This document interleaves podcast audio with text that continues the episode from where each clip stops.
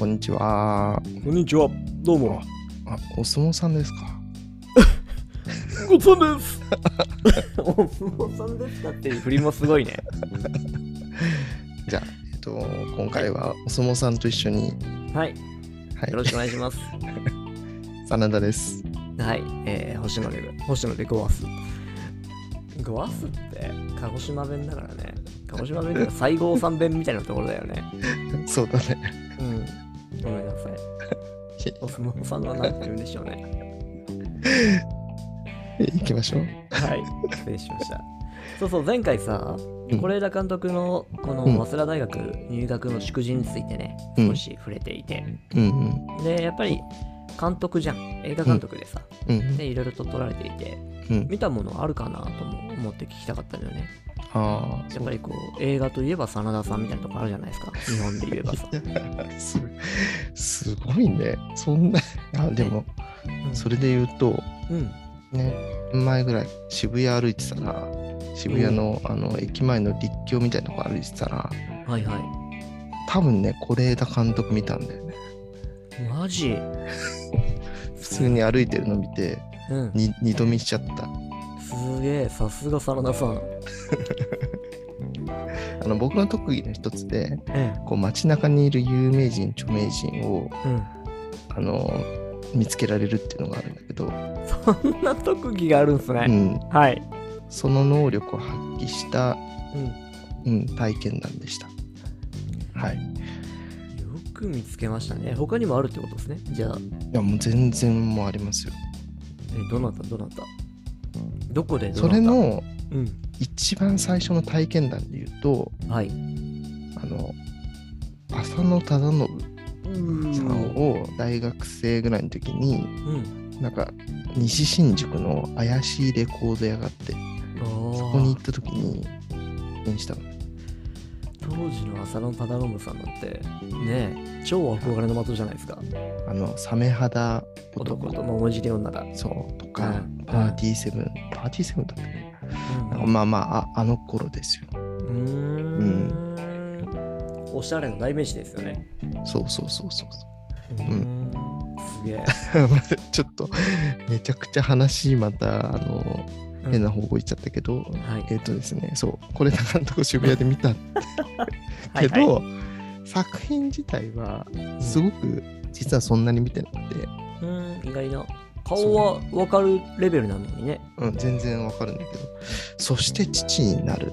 おおはいはい。あと、家族のなんか万引きのやつでしたっそうそうそうそうそう、リリー・フランキーと、さんと福山沙織さんのはい対比みたいな。まあ、あと万引き家族をチラチラ見たぐらい。なんかね、多分初期初期のワンダフルライフとか、ディスタンスとか、けうん。あそこら辺をなんかチラッと見たけど、途中で挫折してからあ挫折しちゃったんだよね。あ、挫折ね。やめちゃう。うん、そう、なんか新田さんが確か、なんか主演してたやつがなんかあって、うんうんワンダフルライフかな。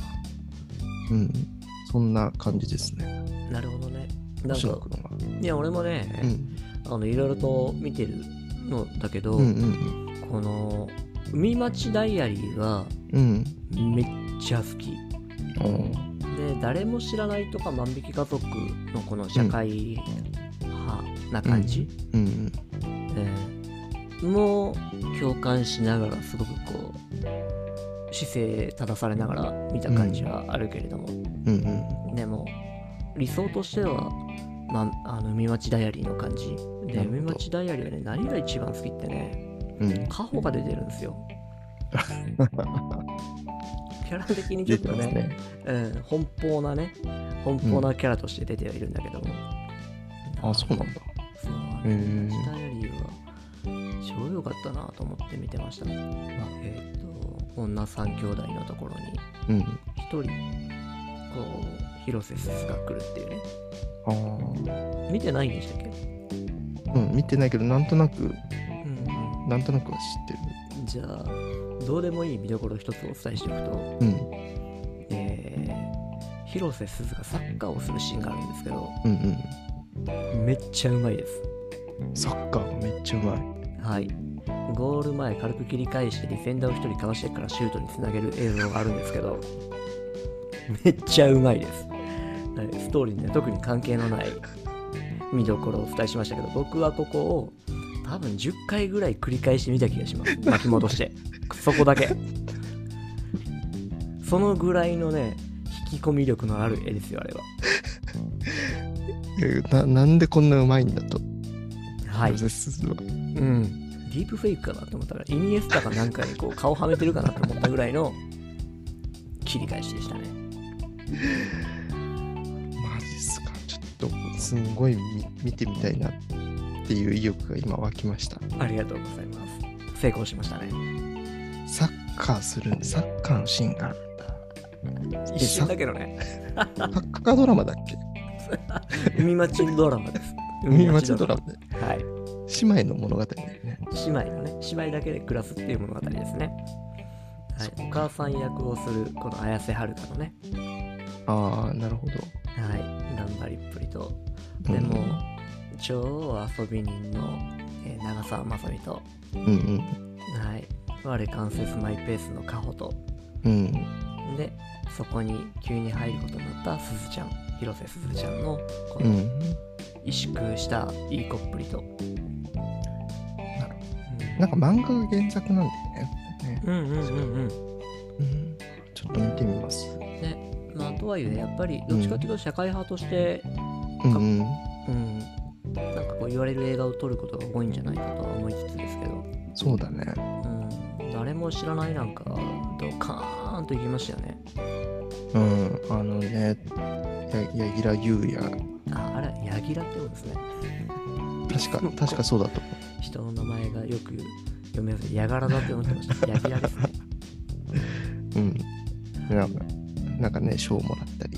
うん、万引き家族でも、あの、うん。女優の、あの人なんて言いましたっけ？安藤サクラ。あ、そうそうそうそう、安藤サクラさん。うん、が、俺はあれで知りましたしね。ああ。でそこからすげえなこの人と思って一気にいろんなもの見ました、うん、うんうんなんかそういうキャスティングでもすごい方いろいろと出してこられますよねうん。そうだね。柳楽優弥君なんかもそうだもんねうん。だからなんかここ、ここ最近は、うん、イリー・フランキーさんがほ確かにぼほぼ出てるんじゃないかな。確かに確かに言われりゃそうかもうん。であと思い出すのが学生時代、うん。ね、空気人形っていうああ、はいはい。学生時代かなでもまあそのぐらい前な気がすうんるね、うんあのダッチワイフのうん。う映ん。画、うん。うん、もう見てましたね。なるほど。そう、その、えっ、と、空気人形で主演した、こう、ペドゥナうん、さんという、はいはい。まあ韓国の、うんえー、と女優さんうん、が主演で、えー、と今、是枝監督、あの韓国で映画を撮っていて、へうえ、ん、すごくそれは、なんか楽しみですね。なんか今年、その名前とか覚えてますね。やっぱなんか、ペドゥナさんはですね、うん。やっぱなんか、2000年代ぐらいで、本当にまあ空気人間もそうだし、いろいろやっぱ韓国映画ブームみたいなところで、うん僕はあの、グエムルっていう、うんうん。あの韓国映画がすごい好きなんだけど、はい。うん。やっぱそれとか出てて、うーん。僕好きだったんです。あの、なんか、化け物の写ったパッケージのやつですよね。あ、そうそうそうそうそう。見てないですけど、化け物ストーリーなんですか、化け物ストーリーですよね。へえ、うん。おもろいおもろいっすよ。グエムルは。見てみます。うん。あの、監督ポン・ジュノで、うんうん。パラサイトの監督ですね。はいはいはい。ですねですね。まあ、それにも出てたので、名前を覚えてると。そうですね。うんうんうん。うん。ね、よくそんだけいろいろと情報いつも網羅されてますよねって俺思いますけど。もう一回同じかな話をね。あの収録前にしてた話と同じ話をしますけど。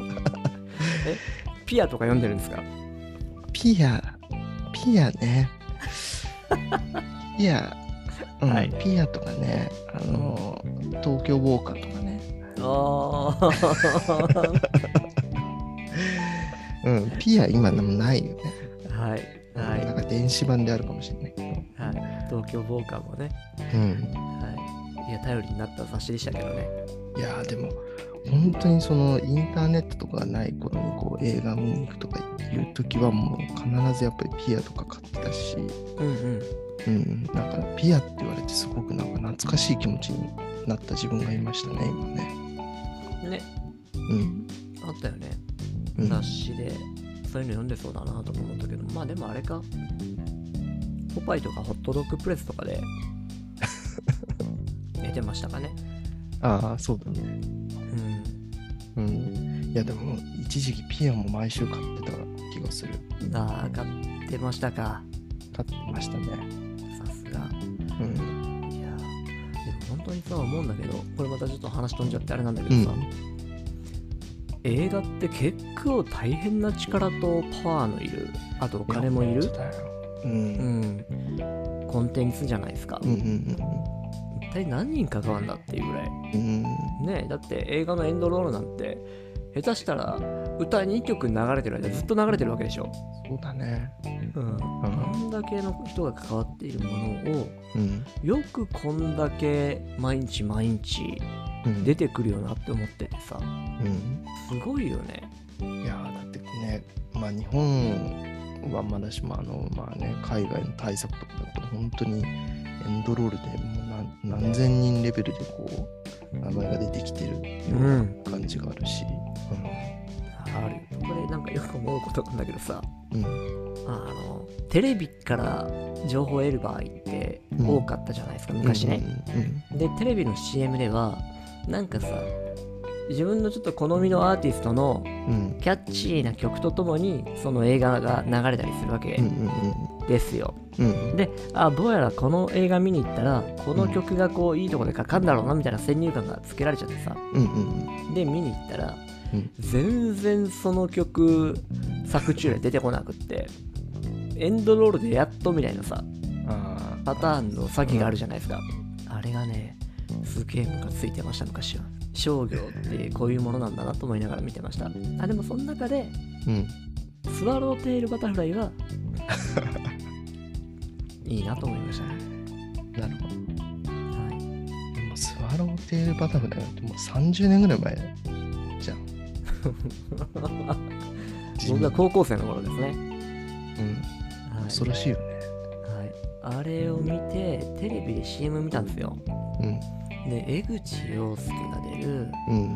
でえっ、と山口智子が出る。うんうんうん。でなんかね、まあ、そういう感じでうん。俺のおこの人たちかっこいいおしゃれすげえぜって思ってた憧れの人たちがバンバンバンバンバンって出てたんですよ、うんで、えー、シャラの歌が流れてさ、ね、なんか軽く戦闘っぽいシーンが流れてたんですよ、うんでそこら見てこれは絶対見に行ったらうん。あのカタルシスを味わえる映画だと思ってさはいはいはい。見に行ったんですよね、うん。うん、札幌でした当時。大通りの方を歩いてうん。行きましたけど、で見に行ったら全然戦闘シーンあんまりいっぱいなくてさ。え山口智子が大砲抱えてるんじゃないのと思ったらあれ一瞬でさ。もうちょっとグロいヤクザの世界と裏町の延々とね長い延々とした世界とと思いながらでも結局良かったけどね。うん。まあでもねそう CM とかだとねいいとこかいつまんでやっちゃうからね。はい。うん。やられた感ありましたね。あでもなんかその岩井俊二監督つながりで言うとうん。まあなんかね毎年4月になると4月物語っていう。ああ松たか子。そう。うん。まあ今年もなんかねうん。なんかサブスクにあったからなんかちょっと早送りしながら見ちゃったけどはい。うんなんかあれを見るとやっぱりなんかほっこりした気分になるかなと。なんかそうだよね。岩井俊二監督はあの時代とかああいう感情をうん描きたがるというかね、うん。があるよね。あそこら辺が持ち味な感じが。うん。でああいうの欲しい時に見ちゃうよね、そうだね。うんあとあの映像感。うん、やっぱなんかこう桜がすごいこうこれでもかっていうぐらい舞うシーンがこういくつかあって、はい。うん、なんかそそういうのを見てると、やっぱなんか、それで上京してくるじゃん。それもはいまあこの前話したみたいに、こう、まあ入学式じゃないけど、うん。うん、まあ松たか子がこう上京してきて、で、一人でこう、うんうん。あの住んでみたいな。なんかその、こう、新しい暮らしでどうしていいのかわかんない、こう、どぎまき感とか、はいはいはい大はい学でどうやって友達作るのかみたいな、うんなんかああいう感じがすごくね、いいんですよね。めっちゃわかりますね。で、やっぱ人生の中でそこそこプレシャスなさ、うん。タイムがさ、うんうん。あったとしたら、俺やっぱりその大学入学した時の、あの、学校始まる前のね、うん。新しい家に移り住んでから周りの街を探索してさ、うん。で、金ないながらになんか食器とか買っちゃっ。てさ、うん。とかで、大学に下見に行ったりとかしてさ、うん。あの辺りの時間が俺の中でもそこそこプレシャスなタイムですね。ああ、なるほど。そうだよね。ちょっと、うん私、実家だったからあんまりそういうのがなくて、失礼しました。ああ、い実家で。羨ましい。そういうのにね、すごく憧れたけどね。う、うんん。なので、でも、わかります、その4月物語。うん。いまだに俺、自分の iPod、まあ、うん iPhone だけどさ、うんうんうん。あのプレイリストの中にうん松たか子さんのあれ入ってるもん。あ、明日春が来たら。入ってんの？めっちゃ好きっすよ。なんなんでしょうね、あの松たか子さんの歌がめっちゃうまいわけじゃないのに、聴いちゃう感。あとそうだね。あの曲はね、アレンジもいいんですよね、ちょっとね。うん。うん。好き好ね僕あの松たか子さんと同世代だから、同世代っていう同世代っていうかまあ妙な曲でした。俺も同世代ですよ、そしたら。同い年だからいいないいな、同い年。でね4月物語が始まってさこの前話したさ、うん。えっと大豆田十和子まで、はいはいはいはい。うん、なんかねこ確か30年ですよ、まあ、30年20うん。関係ないんだけどさ、関係ないっていうか、話が戻るんだけどさ、うん。その明日春が来たらの歌詞の中にね、年うんうん。夕立が晴れて、あああるね。時が止まる場所を覚えてるか。うん。うん。あーここら辺の、あのね、歌詞がいいんですよ、あれは。あれ秋元康とかじゃなかったっけ、かもしれない。ニックキー。うん、あ違うよ誰誰？坂本雄二ああ、まただ。でしたそこもだ。くそ、やられたぜ。悔しいよね。なんかさ、悔しい。悔しいです。僕はね多分ねあの友坂理恵のデビューシングル「エはいスカレーションはい。」とちょっとかぶってて、多分あれは秋元康プロデュースだったような気がするんだけどエスカレーションね。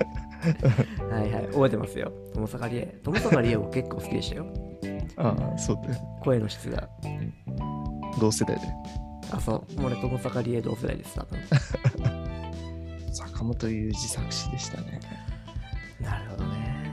うんやっぱりやられますね。そうねなんかさ、うんよくこれはコピーライターの教育みたいなところで、ね、言ったことがあるんだけどさうんうん。もの何かしらの作り物をちゃんと完結させること、うん。でその完結させたものを繰り返すこと。うん。これによってやっぱりいろんなテクニックとか自分なりの学びとかが生まれていくんだよね。あこれあれだ。ジャンクヘッドの時に言ったんだ。うん。うん。でそう考えるとやっぱり大御所は死ぬほど経験値積んでてさ、そうね。うん、すげえ表現とかやっぱこう思いつくだけの試行錯誤をうん。ね経験してるんだよね、うん。うん、悔しいけど響いてしまいました。うん。やっぱりねまあ量が質を生むみたいな部分もあるだろうし。はい。ありますね。まあ量が質を生むっていうとなんか反発したくなる気持ちは生まれちゃうでしょ？生まれちゃうと思うんだけど 田中さんも。そう。でもこの試行錯誤の数うん。だよね量って要はね、うんうんそうだね。うん、でああしとけばよかったっていう後悔の数だろうし。うん。うん、で次こそはああするぞっていうこう年次の数だろうし、うんうん。うん、なので量っていうのはやっぱりいろんなね自分が自分もうちょっとこう自分っぽくしたいとか、うん。うん、もうちょっとこう自分がいいと思うものに近づけたいとかっていうことの経験値ですからね、うん。うん。それはやっぱり価値のある、うん。えー人の心に届くものを生むには重要な視点だなと思うところですね、そうですね。さあまとまりがないですね。やばい。いやでも今の話をこう、うん。あのまあリスナーの方々にうん。気づきとして。気づき提供者としてね。はい。はい、あそういえば1個ちょっとお知らせがあってさ。はいはいはい。本出したんですよ。そうなんですか？そうなんですよ。協調で Kindle 出版なんだけど。うんうんだからすごくインパクトのあったりとかこれすげえぜっていうものでは全然ないんだけど。うんうんそれを出していて。えっとねコロナ時代にオンラインでコーチングを始めてみたっていう本で、うんうんうん。うん、ぜひよろしかったら、えーはい。読んでみてちょんまげ。わかりました。はい。ぜひ読んでみます。はい、ありがとうございます。Amazon にありますね。あ。あ本当名前入ってる。このさ、うん。真田さんの検索のスピードは何なのっていうのと、うん。えーパソコンを叩く音が全くしないのは何なの普通に普通にタイピングしてるだけだけど。本当？あでもなんかああんまりうん。音立てないようにはしてるけど、あなんかそういうタイプですよね。なんかねあんまバチバチバチバチっていう人いるじゃん。いるバチバチバチバチターンみたいな人ね。そうそうそう。うんうん。ちょっとねなんかねさああいうの聞いてると身震いしちゃうから そんなところにもね、真田さんっぽさは現れるんですね。はいはい。いいですね。読んでみますタイピングが音を立てないタイプ。はコロナ時代にオンラインでコーチングを始めま始めてみたい。はい。ありがとうございます。まあ、やっぱりこの作ってみることの価値っていうのはすごく感じたところですね。読み返してみると、うえーって思うこといっぱいあるんだけど、うんうんうんうん、でも、次回は商業出版に向けてうんああぜひ。やってみたいなと思っており、うんでも、一旦本を出すっていうことと、あと、Kindle の出し方？うん。で、特に Kindle 出版とペーパーバック出版とで入稿の仕方が違ってさ、ああそうなんだ。うん、そこら辺も、えー一応体験できたので、面白かったところですね。なるほど。はい、はい、打足情報ではございましたが、ではでは、はい。また次回に参りましょうか。ありがとうございました。次回。はいでは